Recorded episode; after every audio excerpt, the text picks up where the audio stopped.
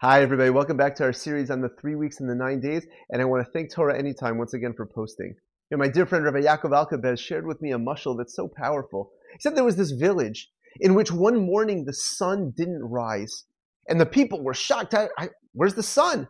And everybody woke up at their normal time, but they went out looking. Where's the sun? How come it's not rising? And people are tripping over each other. It's so dark. The whole village gathered on top of a mountain to await. Maybe the sun is going to come up a little later today, but it never rose, and the entire day went by. And they gave up hope and they realized the sun is never going to come.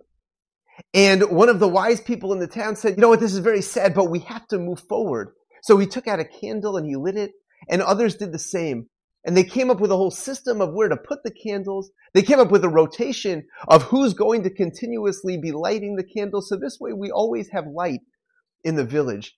But everybody knew that it wasn't the same because they experienced what it was like to have the sun.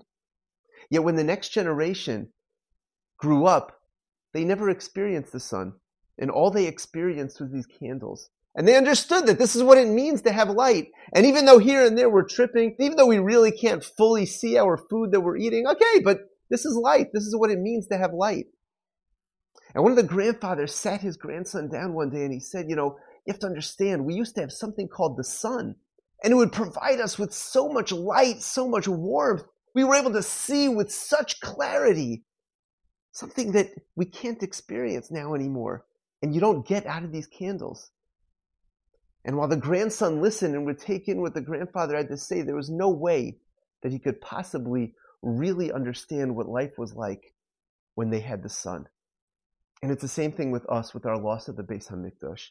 We used to have something that brought so much light to the world. The Shekhinah rested within the Beis Hamikdash, and it brought such clarity to the world. It brought us such closeness, such kesher, such relationship with HaKadosh Baruch Hu. Yet it happened so long ago, and none of us experienced that. And we grew up in a world where, yes, we have shuls, we have batei medrash, yes, of course, we have ruchnius going on here. But we have to understand it's nowhere near the incredible light that came from the Beis Hamikdash. You know, when Yosef and Binyamin met up, the pasuk tells us that they hugged each other and they cried. Yet Rashi says Yosef was crying because he saw that the two Batei Mikdash in the future are going to come through Binyamin's Shevet and they're going to end up being destroyed. And Binyamin was crying because he saw that the Mishkan Shiloh is going to be part of Yosef's Shevet. Yet it's also going to be destroyed. And Rav David Leibowitz pointed out that these two brothers haven't seen each other in 22 years. Can you imagine the joy of the experience of being reunited? That must have been going on inside of them. Yet the pain of the loss of the Batei Mikdash and the Mishkan Shiloh is so powerful to them. It was so real to them that that trumped that incredible joy that they had at that moment. Because Yosef and Binyamin understood how the Beis Hamikdash brings so much light brings so much ruchnius, brings so much connection to this world. As we're here in the three weeks and the nine days, we have to stop and think about this and recognize, yes, we're like those children in the village.